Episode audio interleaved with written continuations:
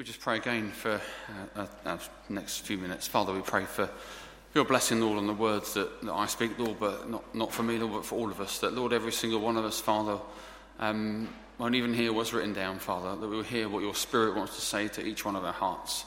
Father, I pray that whether we know you or not, um, that you would speak to us, that, Lord, you would take these words, Father, and that you would clean them and wash them, and may they honour you. I pray in Jesus' name. Amen. So it is that time when we uh, remember back to those two world wars primarily. Um, we don't remember war as such, but more the devastation, the volume of devastation of those two wars, and the numbers of injured and killed. Um, the numbers of those who died in World War I and World War II are notoriously difficult to get right um, because it depends on who you include, who don't include, civilians, those who are wounded and died years later. Two figures which hopefully a are near and give you some idea. World War I, apparently 16 million died. And that number would rise if you included civilians, so I read. World War II is nearer 50 million. There's been some discussion this year in the press about what poppy to wear, uh, if one at all. Whether you wear the white one or the four leaf one, or whether you don't wear one at all. And whatever you've decided this morning is between you and God and your conscience and your decision. But we all ought to be united on one reason this morning, couldn't we? Not to glorify war, but to mark the terrible cost that is left on the human race, not just for the generations involved, but across many generations, even after peace had been declared. We remember, of course, that moment when the Great War came to an end and the end of World War II, and we rightly thank God for those endings. We thank God for the relief the nations felt. But we call to truth and call to mind the truth that since the end of World War II, war has not ceased. The first Gulf War claimed the lives of a million people. The Korean War in 1950 apparently claimed the lives of 1.2 million people. The conflict in Afghanistan, 2 million. The Nigerian Civil War, 3 million. The Vietnam conflict, 3.8 million. And the Cong- Second Congo War, apparently 5.4 million people. And that isn't even the tip of the iceberg. We haven't even mentioned countries like Libya and Syria and the different types of wars people fight. We remember today that since about 3000 BC, the experts tell us that this world has only known about 280 years of relative peace from major conflicts since 3000 BC. No wonder that most people fear for the future. And with the rise of Islamic fundamentalism, tensions with North Korea and the US, most people would rather only think of today and have no real hope for tomorrow. And what can we say to a world that doesn't like to look forward, and when it does, it only sees worsening trouble? What can we say to a world that feels fear in the face of its tomorrows? One thing the King is coming. There is hope. Hope can be had in this war wrecked world. There is hope because Jesus Christ and his kingdom and his perfect rule and his justice and his victory over darkness is near. It isn't far, it is near. When peace comes on this earth, history whispers, don't get too comfortable, it won't last. But when trouble comes, heaven shouts, don't lose hope, because God has it under control and Jesus Christ is coming soon. And right before Jesus' birth, many hundreds of years, the Israelites, God's people in the Old Testament, felt frightened at their present dangers. They felt weary for their future, and they did not feel full of hope at all. God's people, Israel, in the Old Testament, had been attacked, they'd been pillaged, they'd been killed, and they'd then been exiled to the kingdom of the Babylonians, the then world power. 70 years they were captured and occupied by someone else. 70 years passed that kingdom had morphed into the Persian Empire, having been taken over by Cyrus and all of his um, power. 70 years in exile for God's people, and finally one day peace would come. King Cyrus said, Enough is enough. Go home. Go home and rebuild your city, rebuild your temple, and rebuild your lives. And under the leadership of men like Zerubbabel, Ezra, and Nehemiah, the Israelites marched home. Weary and battered, they went home to rebuild everything they possibly could. And it all started all right until the neighboring people opposed them. What are you doing? Stop it. And guess what? They lost heart. They couldn't look forward, they had no hope. God's temple lay in tatters, and life seemed too much for them. The rebuilding of their lives and God's temple was put on hold for 16 years because of the opposition of their neighbours. They would weep and they would not bring themselves to look forward, only back. All hope was gone, hope was in the past. How many people today feel exactly the same? I can't go on. I've got nothing to live for. I have no strength to rebuild my life again. And so they grind to a tragic halt. So, what does God do? Nothing? No. God sends his people two men, Haggai and Zechariah. Zechariah, a prophet probably born whilst in exile, delivers an apocalyptic message to this downcast people in his book, Zechariah, if you've got it open. He offers them a God inspired glimpse of heaven, of the reality of what God was actually doing and would do for his people. And the effect of this apocalyptic message in Zechariah, they completed the temple two years later. Chapter 9 of Zechariah is perhaps the most well known bit of his book uh, a message from God that's amazing from start to finish, but perhaps the most well known part. I'd like to read it to you. Zechariah 9, verses 9 to 13. He writes, Rejoice greatly, daughter of Zion, or daughter Zion. Shout, daughter Jerusalem, see your king comes to you, righteous and victorious, lowly and riding on a donkey, on a colt, the, the foal of a donkey and I will take away the chariots from Ephraim and the war horses from Jerusalem, and the battle bow will be broken. He will proclaim peace to the nations. His rule will extend from sea to sea and from the river to the ends of the earth. And as for you, because of the blood of my covenant with you, I will free your prisoners from the waterless pit. Return to your fortress, you prisoners of hope. Even now I announce that I will restore twice as much to you. I will bend Judah as I bend my bow. I will fill it with Ephraim. I will rouse your son Zion against your son's Greece, and I will make you like a warrior's sword. You may re- see uh, Palm Sunday in that. Jesus, when he rode into Jerusalem on a donkey, when they shouted Hosanna, was saying, I am that king. I am the one who has come to bring peace. But what was this message to these Israelites? What was this message in the book of Zechariah? The book of Zechariah, chapter 9, verse 9, starts like this Cheer up. You're not supposed to say that to people who are downcast. That's the first thing you're told. Never say it to someone who's had enough. Cheer up. They don't like it. It doesn't work. But it doesn't work when it's empty exhortation. Cheer up, get over it. Never really worked, did it?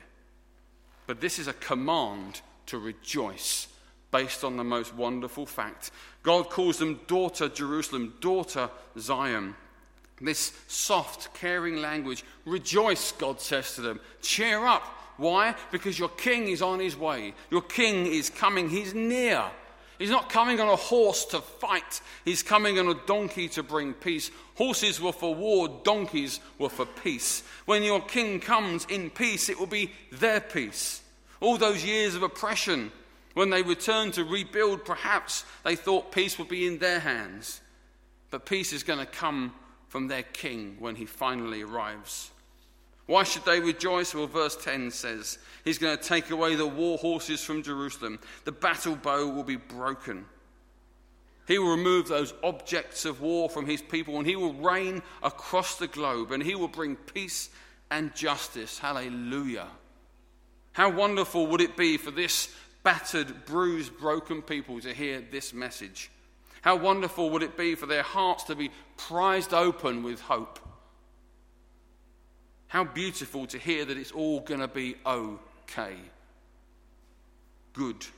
But it just gets so much better. Verse 11 it says, As for you, because of the blood of my covenant with you, I will free your prisoners from the waterless pit. This king isn't just any old king, he is their king. God remembers his covenant. that he made with them. And so he is coming for them. He is coming for their redemption. And in fact, in the Hebrew version of the Old Testament, the book of Zechariah isn't called Zechariah at all. It is called Yahweh Remembers. What book we're we reading from today? Chapter 2 of Yahweh Remembers. Because our God never forgets his people. Even in the face and the reality of death, Yahweh always remembers. Yahweh is the Old Testament Hebrew word for God. He is what He is. I am who I am. What a thing to hear. That God's King is on his way. Hang in there. Hold on. Don't give up. He will set you free. He will win. He has remembered you.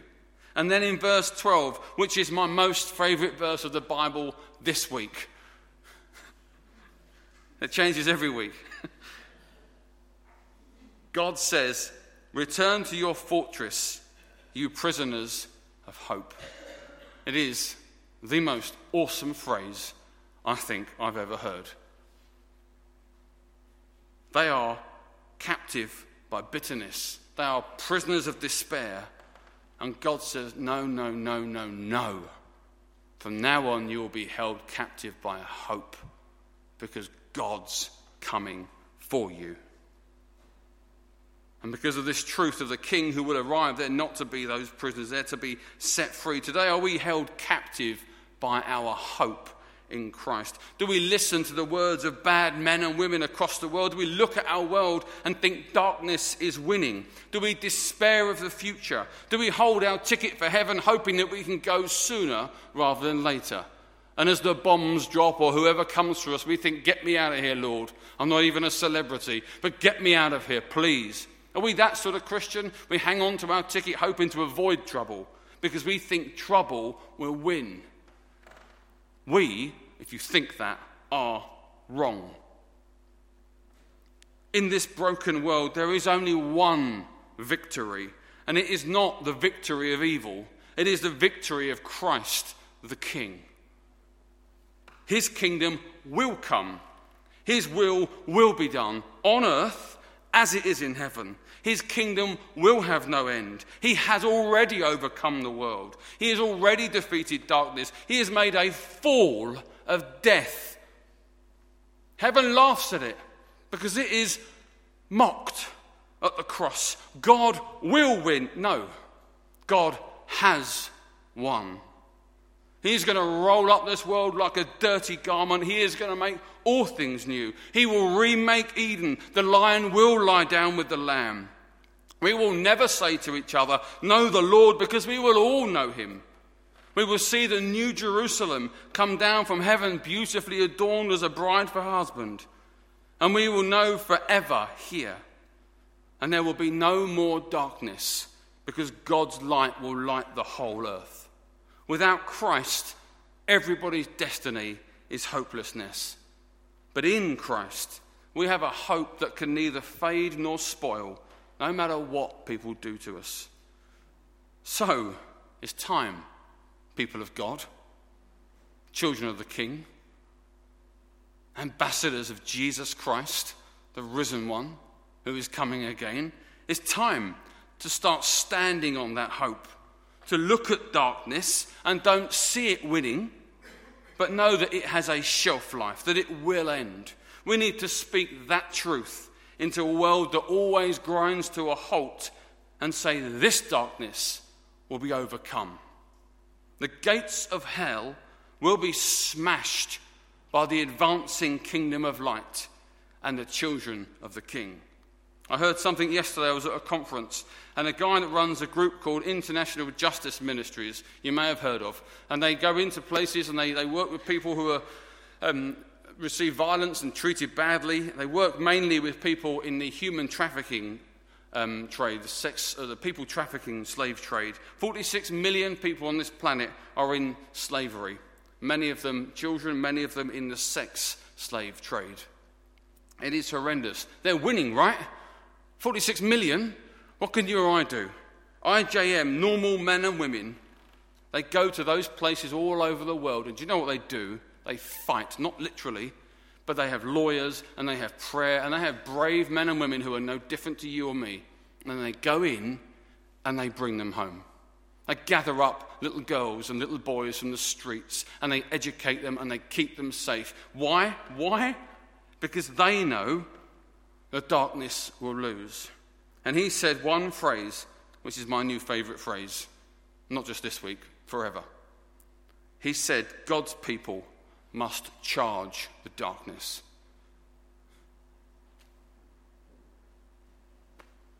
No? Nothing? Charge the darkness. Fight it. Do you believe that? Isn't that what we're supposed to do? Too many Christians, too many churches retreat and defend. He said God invites us to go on the offensive, to fight the darkness, to charge it, to push it back, to smash the gates of hell. Not because they attack us, because we attack it. And we take back people that are held in chains because they are ours and they are God's and we love them even though we don't even know them.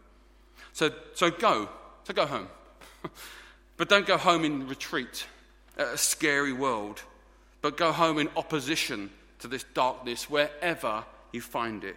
Go home in confidence that Jesus will build his church and the gates of hell will not prevail against it and against us. And go and declare to the scared and to the lost that our King is near and he will be their King if they would just give their lives to him and turn from their sin. He is coming to judge the living and the dead. So be of good courage. Christ has overcome the world. Let's pray before we sing a final song.